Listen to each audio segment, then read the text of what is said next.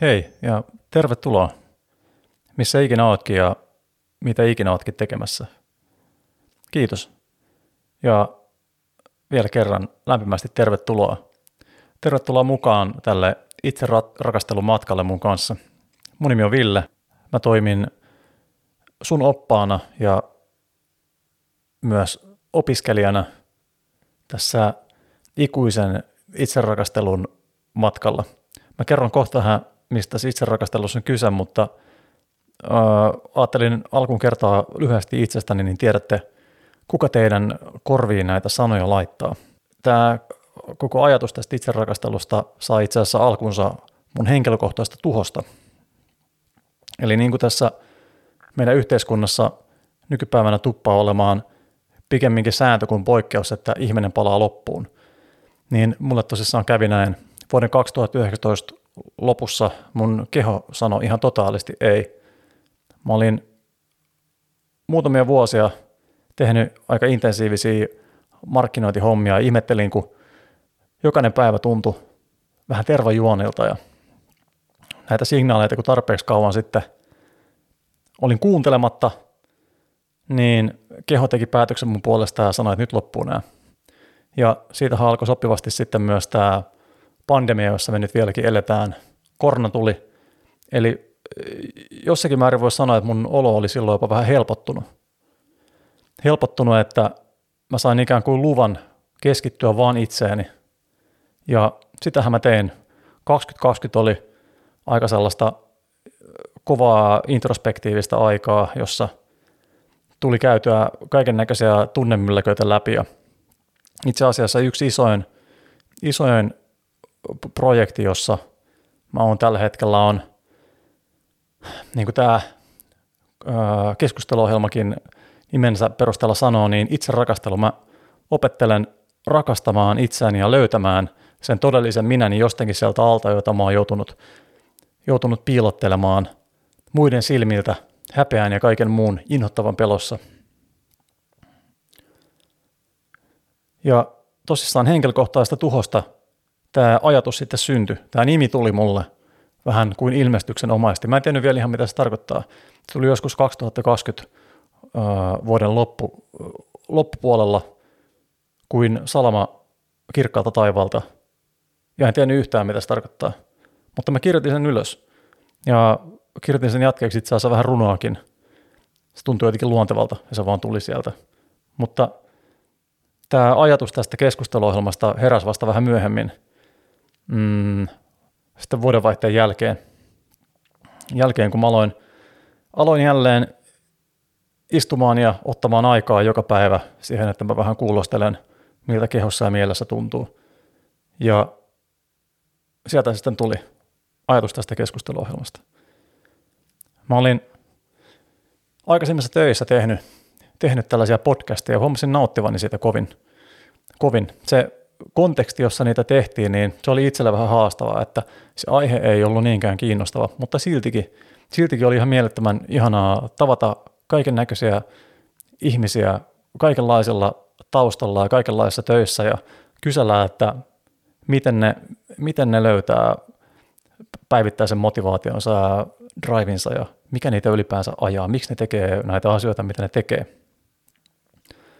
Ja jotenkin siinä on vielä semmoinen dynamiikka, että kun kaksi ihmistä istuu, tai vaikka kolmekin ihmistä, ja niiden eteen laittaa tällaiset mikrofonit, niin se läsnäolon tunne on ihan äärimmäisen voimakas. Mä huomaan, että, että se jotenkin sähköistää sen tilan ihan äärimmilleen, että ihmiset menee jopa vähän hämilleen. Et nytkin mä huomaan, että tässä itse yksikseni täällä Nuuksion metsän kupeessa juttelen tähän mikrofoniin, niin jännittää ensinnäkin ihan perhanasti. Tämä tuntuu tosi oudolta, kun jokainen äänihuulta lähtevä värähtely menee tuonne talteen ja taltioituu ja ei tiedä ihan, että mitä siitä tulee. Mutta tämä saa myös aikaan sen, että keskusteluista tulee todella, todella syviä, päästään niin kuin todella syvälle pureutuu, koska jokainen siinä keskustelussa on tosi vahvasti läsnä, kun se mikrofoni on siinä huulien edessä. Ja kun lähdin ynnäilemään sitten 1 plus 1, niin tuntui jotenkin tosi luontevalta ottaa tämä tällainen formaatti tai, tapa tehdä asioita, joista mä tykkäsin ja mitä tämä niin kuin nykyteknologia mahdollistaa, tähän on ihan äärimmäisen hienoa, että eihän tällaiset kalusteet juurikaan maksa mitään, että pystyy alkaa tekemään tämmöistä podcastia ja sitten laittaa sen tonne ihmisten kuultavaksi. Ja jokainen saa tulla kuuntelemaan, jos sitä haluaa. Että nytkin, jos sä, kun sä tätä, tätä siinä kuuntelet, niin kukaan ei toivottavasti ainakaan pakottanut sua kuuntelemaan, että oot itse valinnut kaikista kuvauksista ja nimestä huolimatta painaa play ja kuunnella, että mitä siellä tapahtuu, niin se sellaisesta henkilökohtaisesta uteliaisuudesta lähtevä, lähtevä motivaatio, niin se virittää sun korvan jotenkin ihan eri tavalla niillä asioilla, mitä sieltä tulee. Sä oot paljon avoimempi, sä et todennäköisesti ihan hirveästi tuomitse niitä juttui. Sä mielenkiintoisesti otat vastaan kaiken, mitä sieltä tulee. Ja totta kai sitten niin kuin katot että kriittisesti, että miten se sun maailmankuvaan soveltuu ja löytyykö sieltä jotain sovellettavaa kenties. Ja tästä itse, itse rakastelusta, niin mulla herras, herras tuossa tuon epidemian puhjettua voimakas pelon tunne, niin kuin varmaan jokaisella ihmisellä tällä maapallolla. Ja se pelko on näkynyt ihmisissä sitten mitä moninaisemmilla tavoilla. Ja helposti se tulee vihana tai sitten sellaisena, että kielletään asioita ja juostaan karkuun. Ja se on meillä ihan normaali. Se on ihan normaali reaktio tällaisen äärimmäisen, voisi sanoa ihan katastrofin äärellä, että moni on menettänyt henkeensä, työpaikkoja, kaikkia niin kuin kauheita kriisejä tullut tämän myötä, että se on ihan ok, jos sua pelottaa. Ja mun mielestä on ollut jotenkin helpottavaa kuulla, että moni ihminen on sanonutkin ääneen, että niitä pelottaa tämä. Vaikka näennäisesti ja ulkoisesti olisikin kaikki hyvin, että, että tulot on turvattu ja perhe ja läheiset on pysynyt terveenä, mutta siltikin voi pelottaa. Ja mä itse asiassa pyörittelin tätä pelon teemaa viimeisen työvuoteni aikana tosi vahvasti. Sekin oli kummaa, että se tuli sieltä mun alitajunnasta – ja me lähdettiin rakentamaan tätä pelon ympärille tosi isoja kuvioita, ja mä, siis mä kummastutti itseäkin, että mistä ihmeestä tämä pulppua, kaikki tämä tähän pelkoon liittyvä. Mutta kuten kaikilla elämässä ylipäänsä, niin tälläkin oli joku syvempi tarkoitus. Ja mä aloin sitten selvittää, että mikä, koska vastakohdat kiehtoo, yin yang, kaikki tämmöinen niin kontrasti, että mikä niin kuin, miten, miten me pystytään ihmisenä jotenkin paljon – helpommin hahmottaa asioita, kun me tiedetään jonkun asian vastakohta. Hyvä, paha, musta ja valkoinen. Ja jos meillä annetaan jotain semmoisia suureita kuin vaikka äärettömyys tai nolla, niin meidän on tosi vaikea oikeasti niin kuin tuntea ja käsittää, että mitä sillä tarkoitetaan. Mutta mä lähdin selvittää, että mist, mikä, niin kuin, mikä pelon vastakohta on. Ja mä, niin kuin, mä ajattelin, että pelon vastakohta olisi rohkeus, mutta näin ei olekaan, vaan pelon vastakohta on rakkaus. Ja tämä, mulla nousi karvat välittömästi pystyyn, mä luin ton, koska mä muistin, että mä olin kirjoittanut tämän, tämän podcastin nimen ylös ja mä mietin, että mistä se niin tuli, miksi mä oon pyörittänyt tuota pelon teemaa niin vahvasti? Ja mistä mulle tuli se niin kuin rakkauden teema sitten jotenkin niin vahvasti mieleen? Ja se oli just tämän näiden vastakohtien väliltä. Ja mulla on selvinnyt tässä, tässä myös, kun mä oon, oon päässyt tutkiskelemaan itseäni ja omaa niin kuin kehon ja pääni sisäistä maailmaa tarkemmin, että, ja jutellut ihmisten kanssa, että me jokainen ihminen ollaan pohjimmiltaan rakkaudellisia olentoja. Me siis halutaan toimia, me halutaan toimia rakkauden ajamana, mutta niin kuin usein käy, niin elämä satuttaa meitä, välillä kovempaa, välillä vähempää. Joskus se sattuu niin kovaa, että me piilotetaan osa itsestämme, niin silloin kun me ollaan kokonaisia, niin me ei välttämättä voida toimia sieltä rakkaudesta. Ja sitten me aletaankin toimia sieltä pelosta, koska me pelätään, että meitä lähtee enemmän. Ja me aletaan vartioimaan ikään kuin niitä haavoittuvaisimpia osia meissä. Jos me ei voi olla haavoittuvaisia, niin silloin me ei myöskään voida toimia rakkaudesta.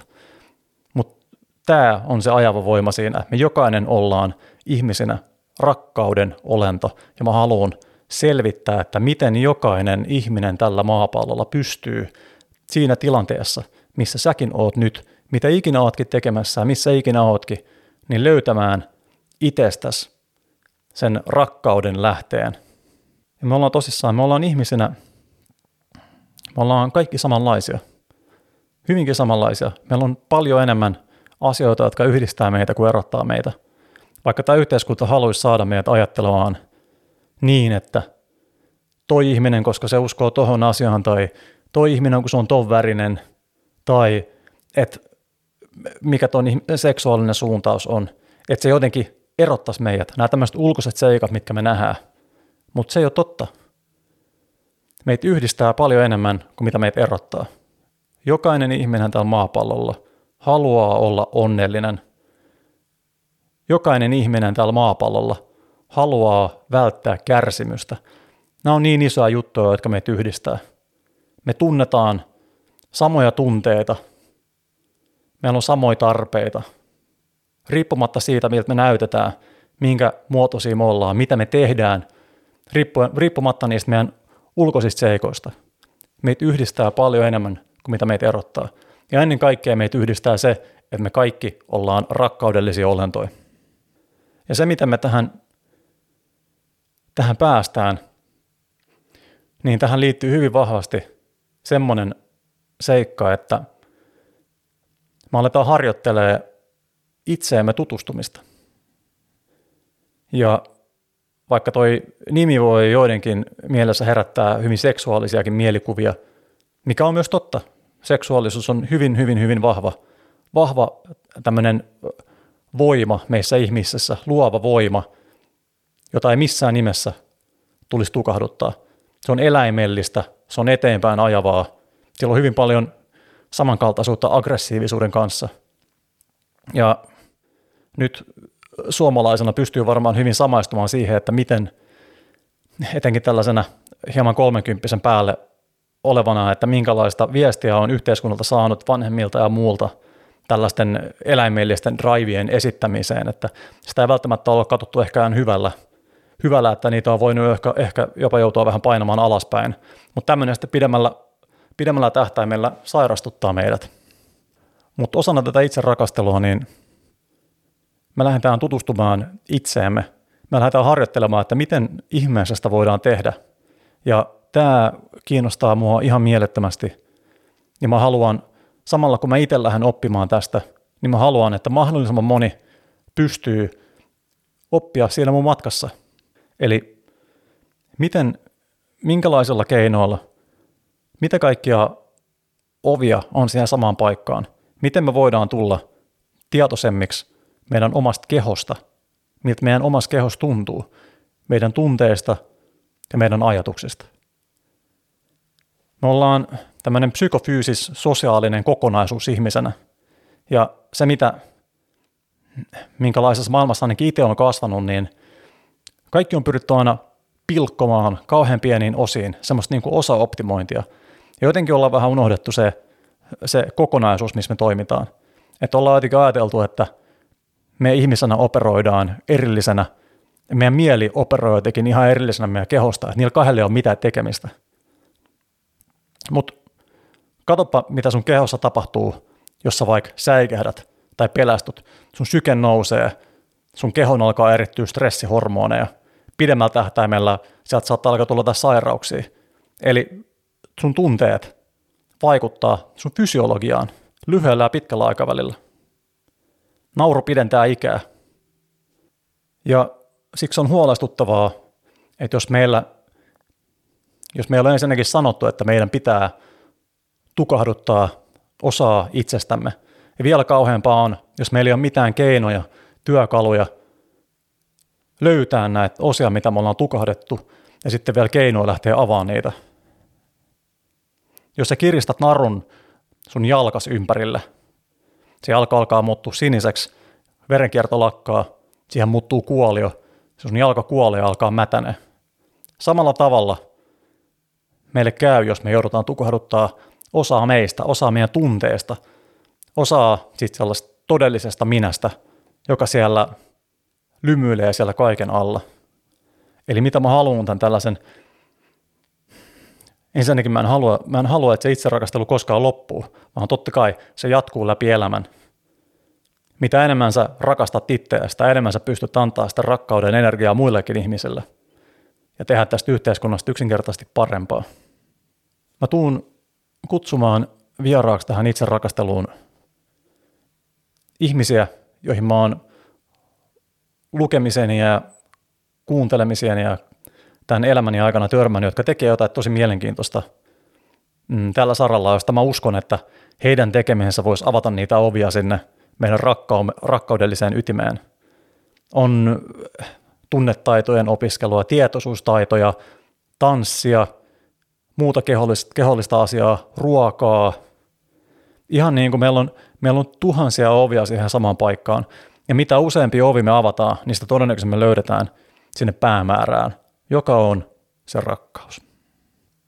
Mä haluaisin lukea teille vielä runon, joka kuvastaa mun mielestä ihan äärettömän hyvin sitä, mistä tässä itse rakastelussa loppujen lopuksi on kyse.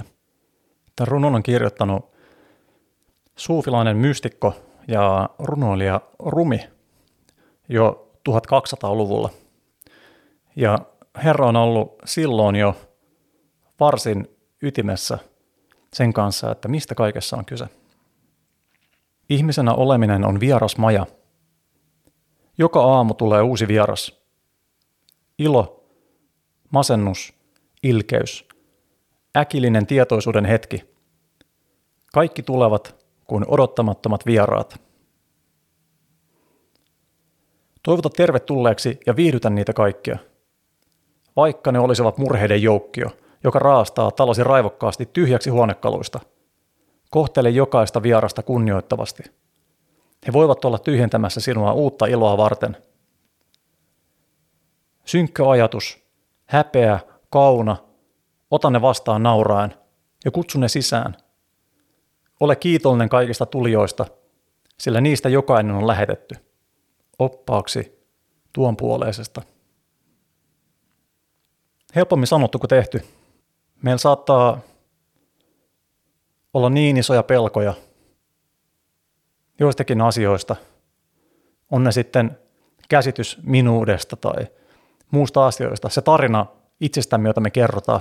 En mä voi koskaan tehdä tuommoista. En mä ole tollanen. Tai sitten voi olla jotain niin kipeätä, että halutaan pitää se loitolla. Mutta sieltä se vastaus sitten löytyykin. Sen kivun tuolta puolen.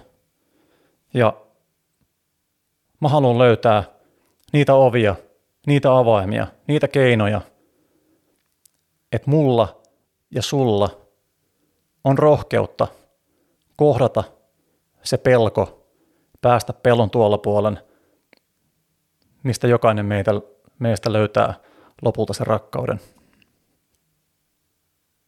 Missä ikinä ootkin, mitä ikinä ootkin tekemässä. Kiitos. Kiitos sulle ja tervetuloa mun kanssa tälle itserakastelun ihanalle matkalle ensi kertaan. Moi moi.